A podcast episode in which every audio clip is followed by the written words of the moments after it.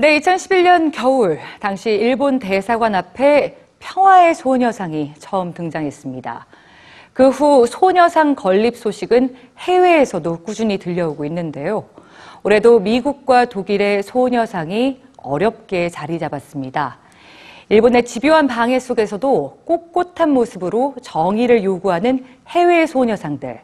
오늘 뉴스지에서 전해드립니다.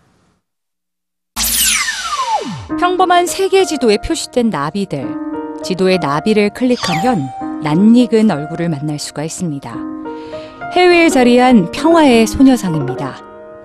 가까운 나라 중국 상하이에 표시된 나비는 상하이 사범대학으로 향합니다. 2016년 상하이 사범대학에 자리 잡은 평화의 소녀상은 같은 또래였을 또 다른 전쟁 피해자 중국인 위안부 소녀와 나란히 앉아 있습니다. 유럽에 표시된 유일한 나비, 독일 남부 도시 비젠트에 올해 3월 8일 여성의 날 평화의 소녀상이 자리 잡았습니다. 2015년엔 캐나다 토론토, 2016년엔 호주 시드니에 이 소녀상이 세워졌습니다.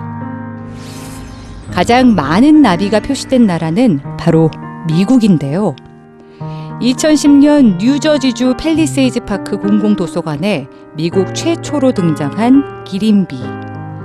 그 후 뉴욕주와 캘리포니아주, 버지니아주에도 이 기린비가 세워졌고 2013년엔 미국 캘리포니아주 글린데일시에 해외 최초의 소녀상이 세워졌습니다. 올 6월엔 일본의 집요한 방해를 뚫고 미국 남부에도 최초의 소녀상이 세워졌습니다.